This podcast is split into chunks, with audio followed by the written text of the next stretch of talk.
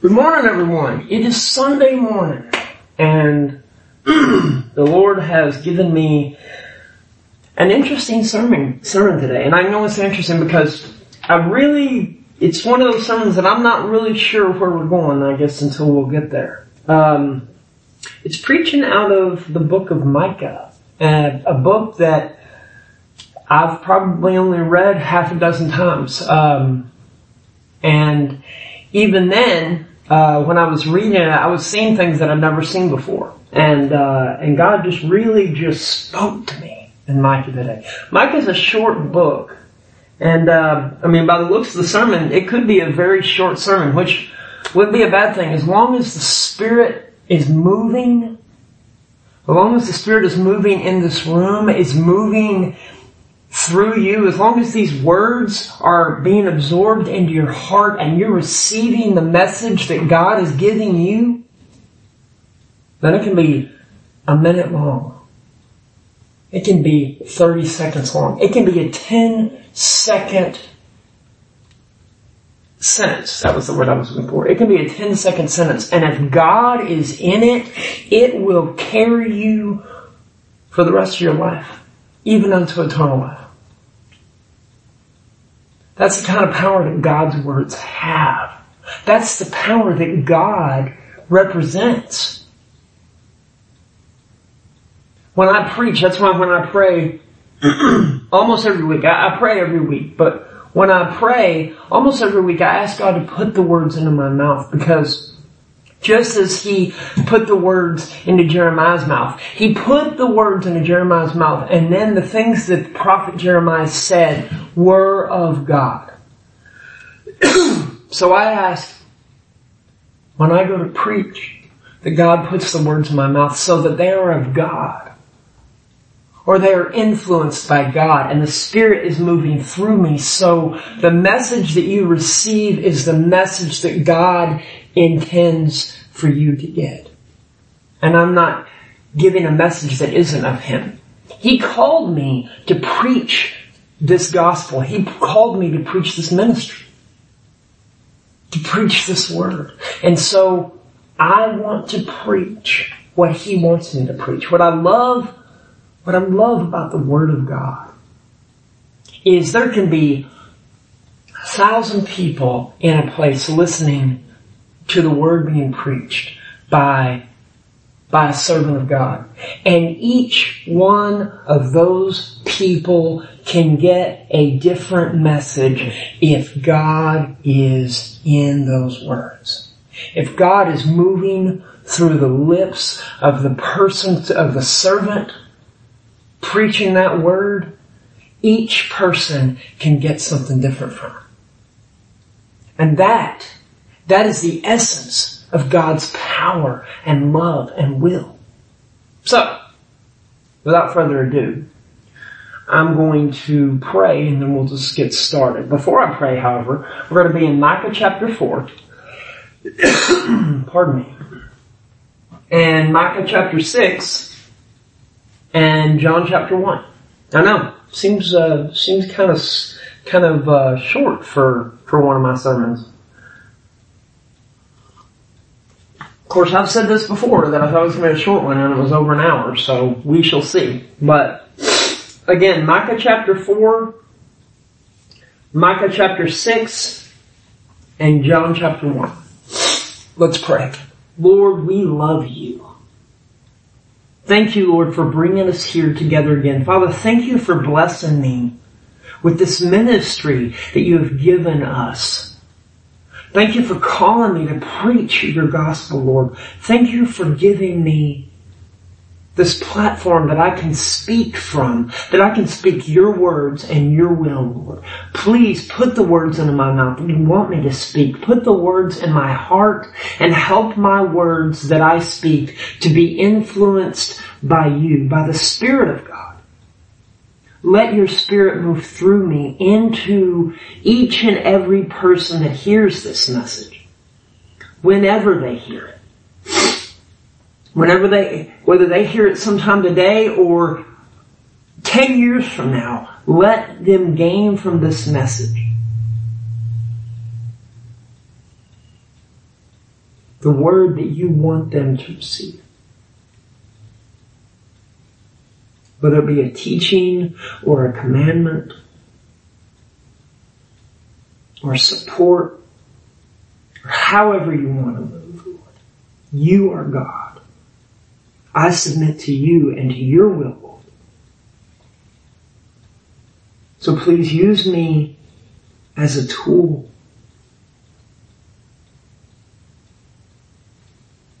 to send your word out into the world to bring people close to you and closer to you. And thank you, Lord, for all that you've done and all that you do. And I ask and pray these things humbly before you in Jesus' name. Amen. All right. Let's start off in Micah chapter 4 and I'm going to read verse 1 through 7.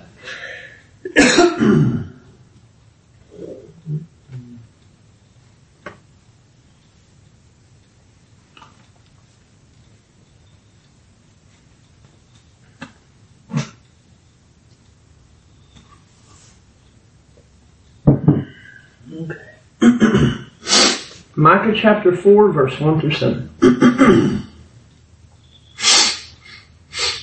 But in the last days it shall come to pass that the mountain of the house of the Lord shall be established in the top of the mountains, and it shall be exalted above the hills, and people shall flow unto it.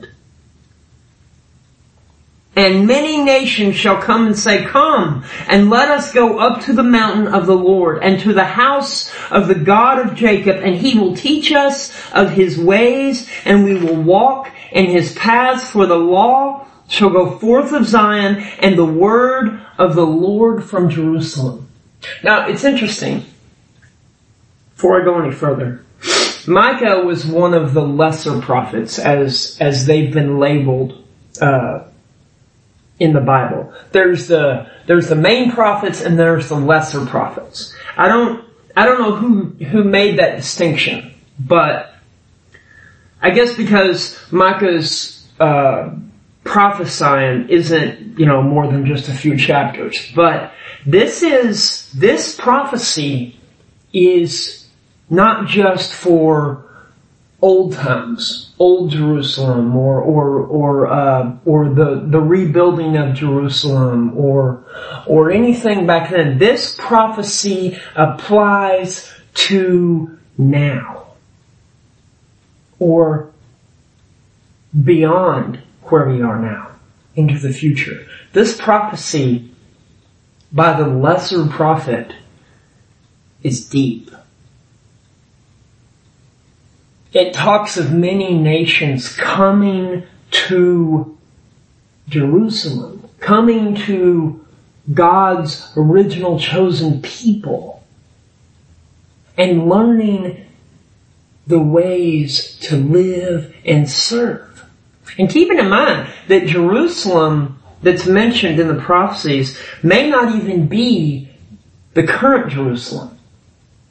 It may be the new heaven and the new earth. It may be New Jerusalem. It's still listed as Jerusalem because the New Jerusalem is in fact Jerusalem. It is a reborn Jerusalem. It is literally heaven on earth. So when Jerusalem is mentioned, Mount Zion is mentioned. Depending on the prophecy, it can be talking about the end of the world, past the tribulation, past the wraths of God. I believe that that's exactly what this prophecy is. Now there may be some theologian out there that would disagree. but I'm not speaking from an intellectual that's been to, you know, college and and all that. I'm speaking from a man that received a message from God and now I'm preaching it to you.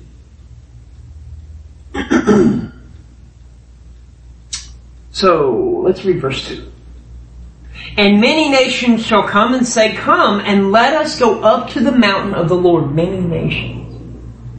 and to the house of the God of Jacob, and he will teach us of his ways, and we will walk in his paths, for the law shall go forth of Zion, and the word of the Lord from Jerusalem. Verse 3, And he shall judge among many people, and rebuke strong nations afar off, and they shall beat their swords into plowshares, and their spears into pruning hooks. Nation shall not lift up a sword against nation, neither shall they learn war any more. This has yet to happen. This is what's coming. At some point, no longer will the nations across the world fight in wars against each other. There will be no more war. We will turn our weapons into tools to cultivate the land. And we will learn war no more. This is what's coming. This is a prophecy of, of beyond this place and time. Nations will no longer fight wars against each other and none of them will even learn how to war anymore. Peace all over the world by the hand of God. Verse 4, But they shall sit every man under his vine and under his fig tree, and none shall make them afraid, for the mouth of the Lord of hosts, hosts spoken. For all people will walk, every one in the name of his God. And we will walk in the name of the Lord our God forever and ever. So, we we, believers and followers of Jesus, disciples of Jesus Christ, we will follow God. But many others will follow his or her own God. We're coming to a place. In fact, we're already there at that point. At one point, the chosen people were just the Jews and the strangers that lived amongst them. And now, the chosen people are all of those who believe that Jesus came from heaven as God, came to earth as God in the flesh, lived and preached the Word that we now preach. the truth. He suffered and died for our sins. So that there, there was no longer sacrifice that had to be made for sin. He paid that price. And then he resurrected the firstborn of all the born again Christians, of all the born again believers that's ever been. He was the firstborn. And after he set his apostles out into the world to spread this glorious word that we now know that I am yet teaching, preaching, he ascended into heaven. So now the chosen people are all people that serve God. The Holy Trinity of God. Father, Son, and Holy Spirit of God Almighty. We are all the chosen.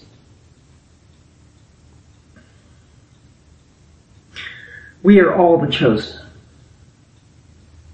For all people will walk everyone in the name of His God. So every other individual in the world that doesn't serve the God, which we will walk in the name of the Lord God forever and ever. The Lord our God. Everyone that is not serving the one true God will be walking in the name of his and her lesser God, which is a false God, which is a devil. Or more modern day, a demon.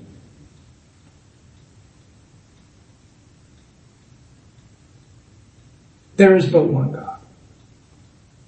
The chosen of God. All of us will be serving Him. Believers and followers of Jesus.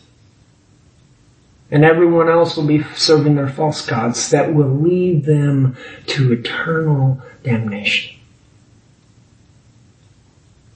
Verse 6, In that day, saith the Lord, will I assemble her that halteth, and I will gather her that is driven out, and her that I have afflicted, and I will make her that halted a remnant, and her that was cast far off a strong nation.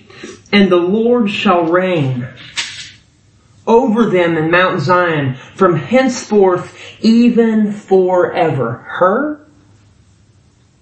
Her? Who is her? Her is Jerusalem. New Jerusalem. The new heaven.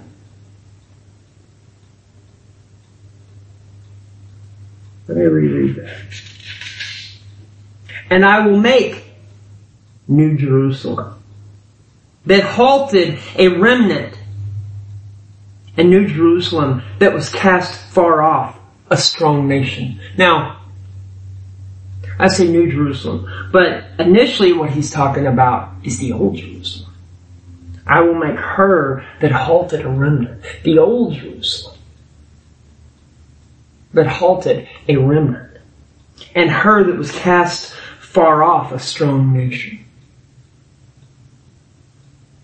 the old Jerusalem, he will change into a strong nation.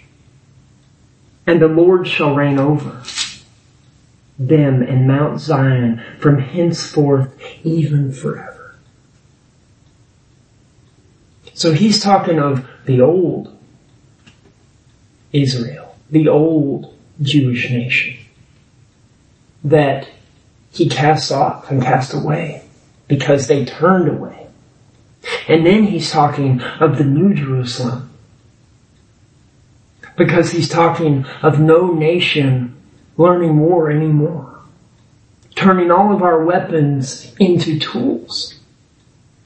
Learning war no more. No more nation rising against nation.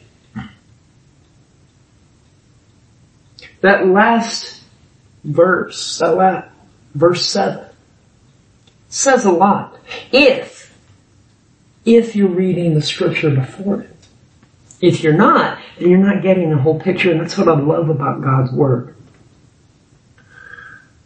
There was a, there was a verse on one of the verse of the day apps that uh, me and a friend uh, read, and it it it said one little one little scripture. It was in Ecclesiastes. And he's like, what does that even mean? And I'm like, well, by itself, it doesn't really mean anything. It's kind of confusing. I said, but if you read the scripture before it and behind it, it's made clear. So, what a lot of these Christian cults have done, and a Christian cult is not, are not Christians. They have taken parts of God's Word and twisted it to their own will twisted it to say something else. And that's the thing. If you take one scripture and read it, you're not always getting what God is saying.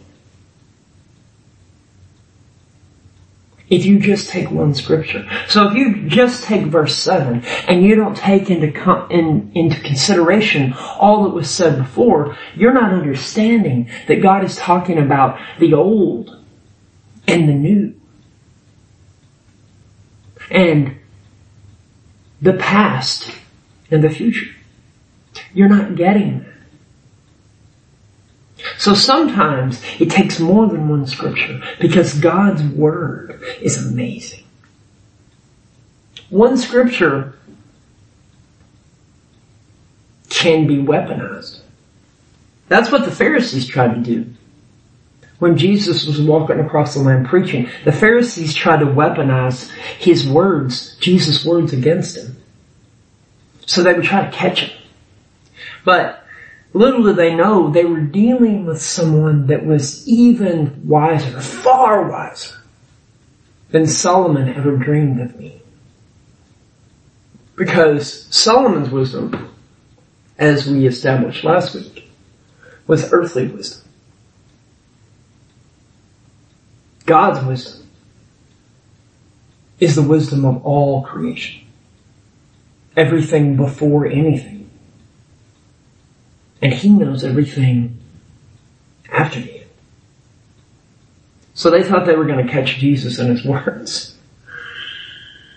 And weaponize one thing that He said, just like many of the Christian cults have done. But they failed tremendously. So, God is promising that even though we have fallen away from Him, we will be brought back. Even though the remnant is but a remnant of the past a remnant that failed God. It will be brought back and he will reign among his people forever. We're his people. Now the Jews, when they read this, they didn't know everything that was coming. They didn't know Jesus. So they read it one way. But we now know after Jesus came, we can read it a different way. We can see the depths of it from what was and what is now. But we still don't know everything. God gave us revelation. Allowed John to write it. But there's still much that's going to happen that we can't predict because only God knows. So all we can do is have faith in Him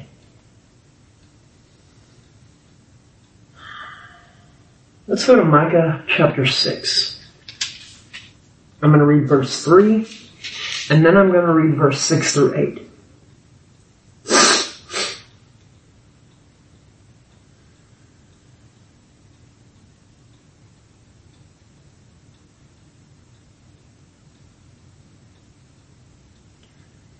Verse 3. O my people, what have I done unto thee, and wherein have I wearied thee? Testify against me. Now I'm going to read verse 6 through 8. Wherewith shall I come before the Lord and bow myself before the high God? Shall I come before him with burnt offerings, with calves of a year old?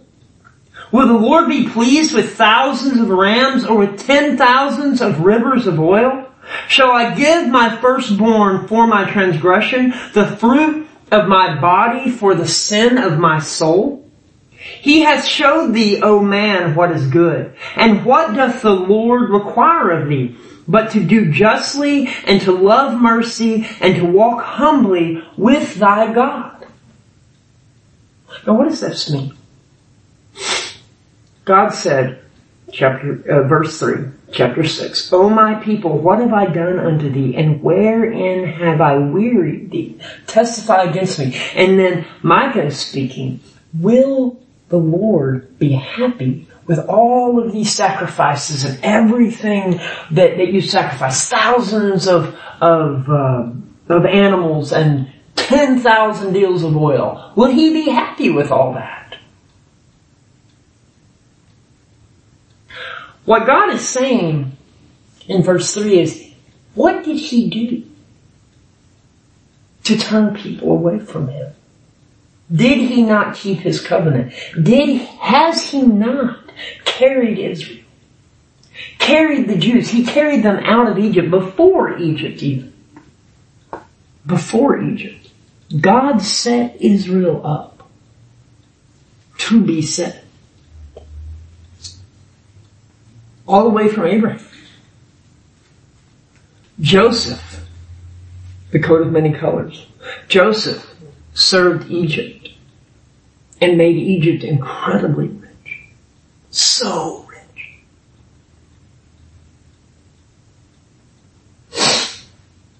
And then he brought his family and over the years Israel was born of Egypt. And then when Moses came,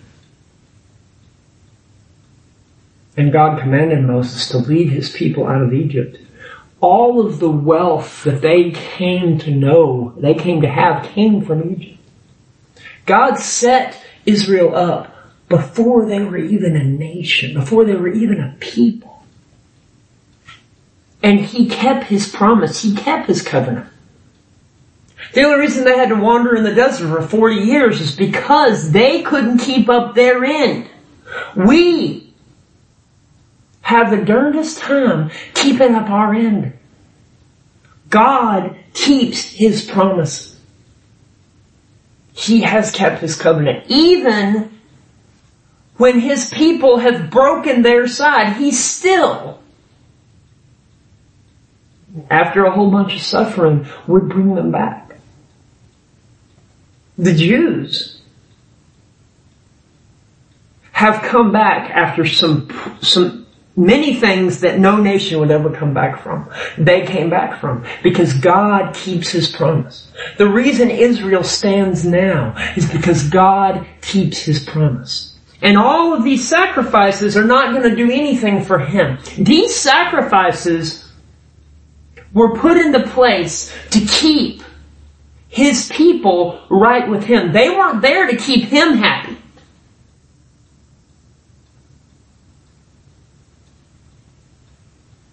Sacrificing all of these animals was to keep his people right with him because their sin was great. So they would sacrifice animals because the wages of sin is death. So they would sacrifice these lambs and these, these goats.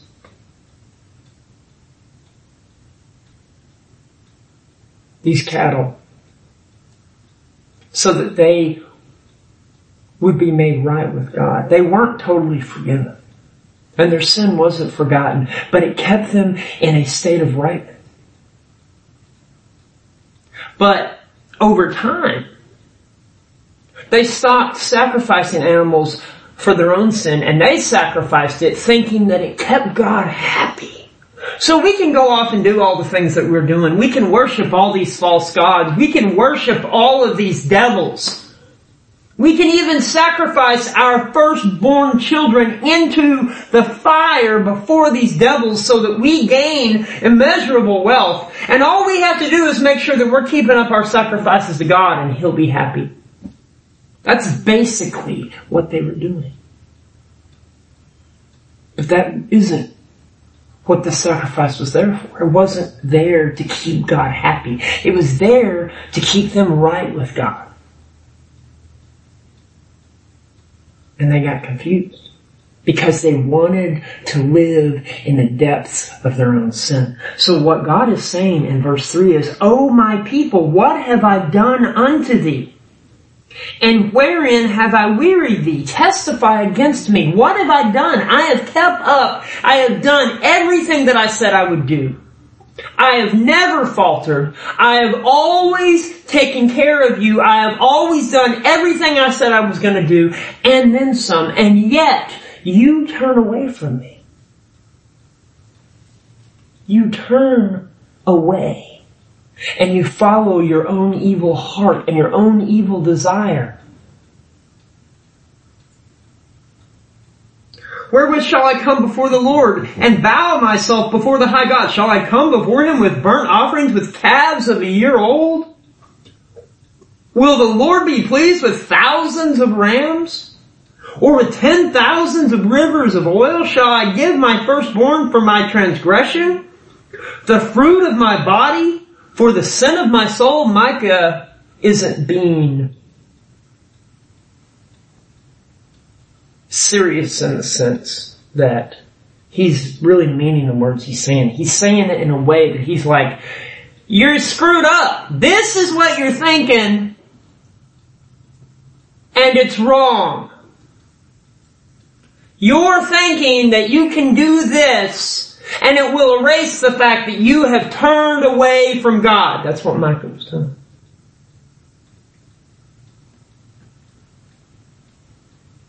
He hath showed thee, O man, what is good, and what doth the Lord require of thee? But to do justly, and to love mercy, and to walk humbly with thy God. He said it as a question. But they weren't. They weren't loving mercy. They weren't walking humbly. And they weren't doing justly. They were doing whatever their fleshly heart desired. And the fleshly heart can lead you into the darkest, deepest holes of death. Because if you turn from God and you follow your fleshly heart and you worship idols and false gods which are devils, we always use the term demons. I use the term demons a lot, but in reality, they're called devils. They're used, but they're explained as devils. We, in a modern sense, have changed the name to demon. They worshipped devils like Moloch and Baal, sacrificed their firstborn children, literally putting them in fire so that they could be wealthy and rich. Because that's what demons require. That's what devils require. They require a great cost. But what the people didn't realize is they weren't just losing the initial cost, they were also losing their souls. Because they broke the covenant that God made with them.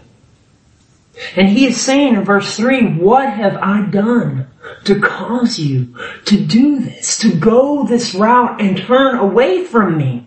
I have done everything for you, and you have still turned to your heart's evil desire. And that's where we're at now. God sent Jesus from heaven to live and die for our sin. And he was resurrected and we are reborn in spirit. We are immortal beings. Our spirit lives on and it is not bound to our flesh. When this body falls, my spirit will go to be in heaven with God Almighty. My spirit is with the Holy Spirit here in this my tabernacle.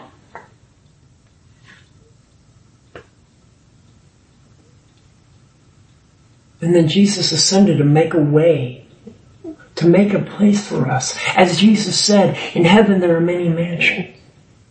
He goes to make a way for us. And yet, through all of that, we turn away again.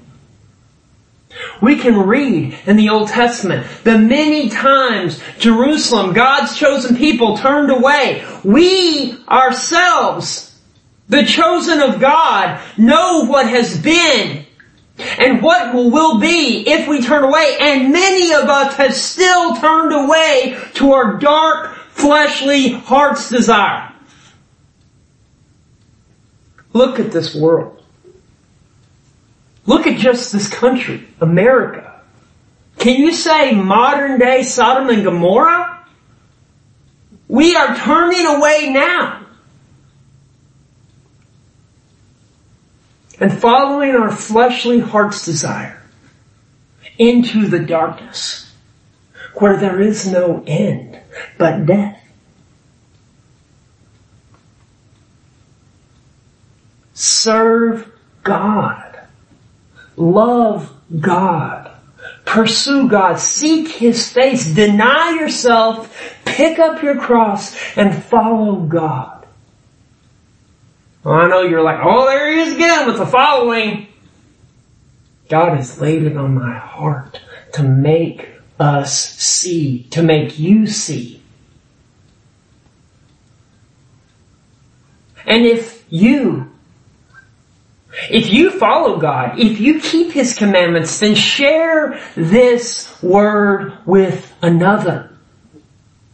Because there's more that don't serve God than do. As Jesus said, many are called, but few are chosen.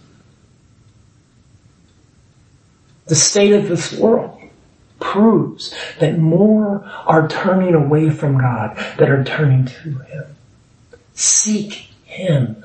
Pray without ceasing and seek His face continually.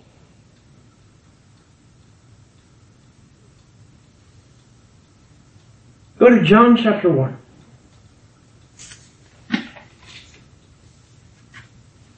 John chapter 1, I'm going to read verse 1 through 5, and then I'm going to read, read verse 17, and this will be our close.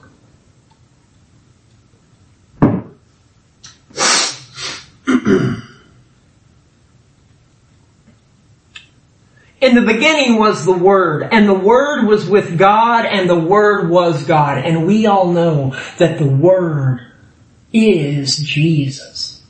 And I've actually preached this exact thing before, but I'm gonna preach it again. And I imagine before God takes me home, I'll preach it many, many times more to come.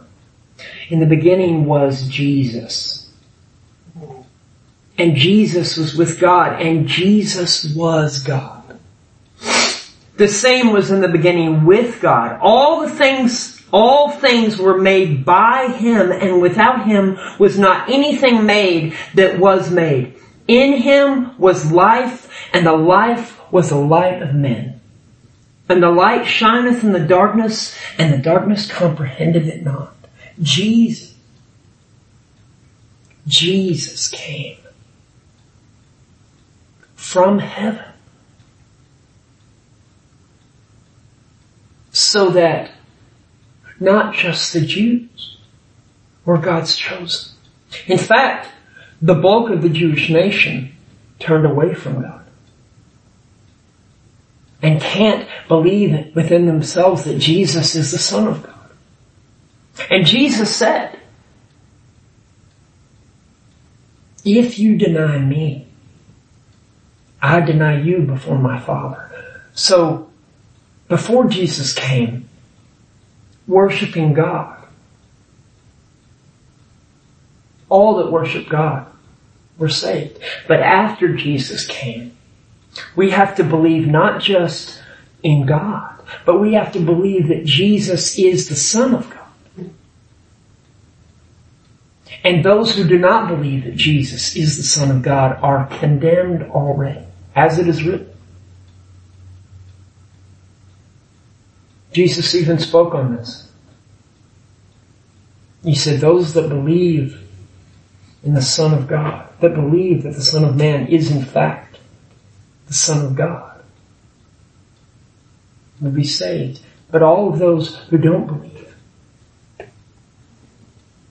that I am the Son of God is condemned already. Paraphrasing.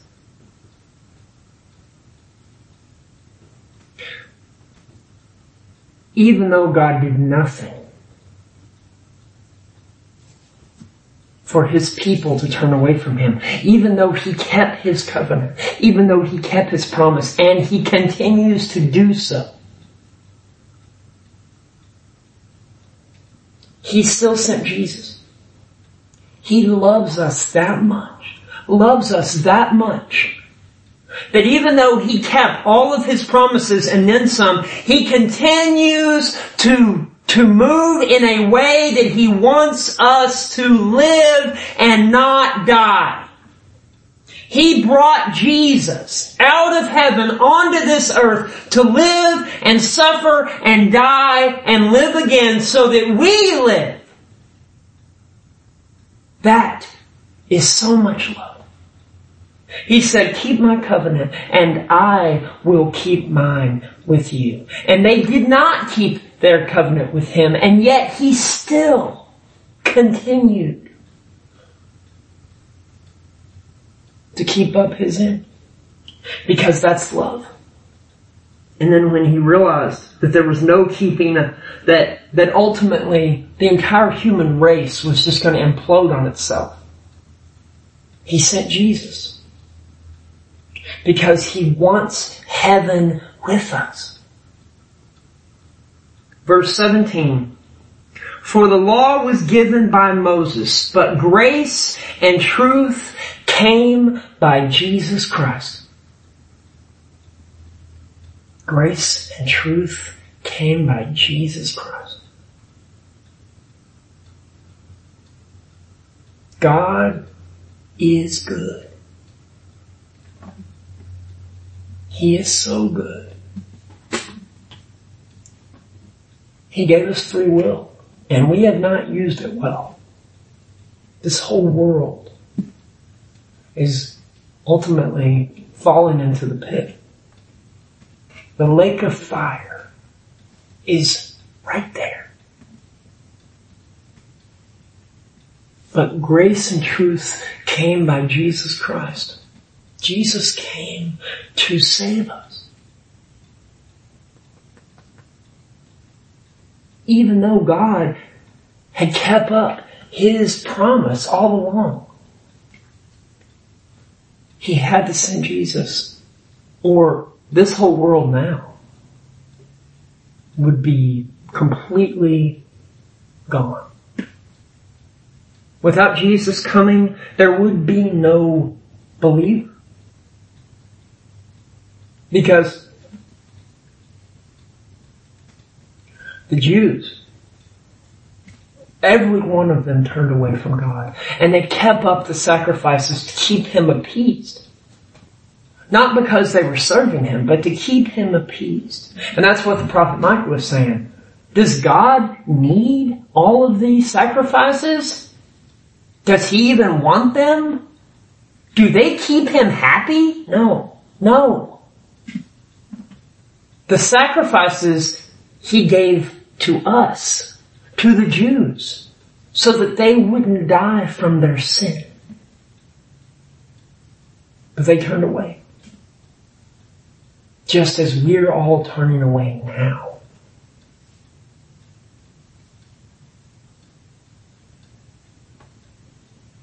Let's pray. Lord, we love you so much. Thank you for this message that you've given.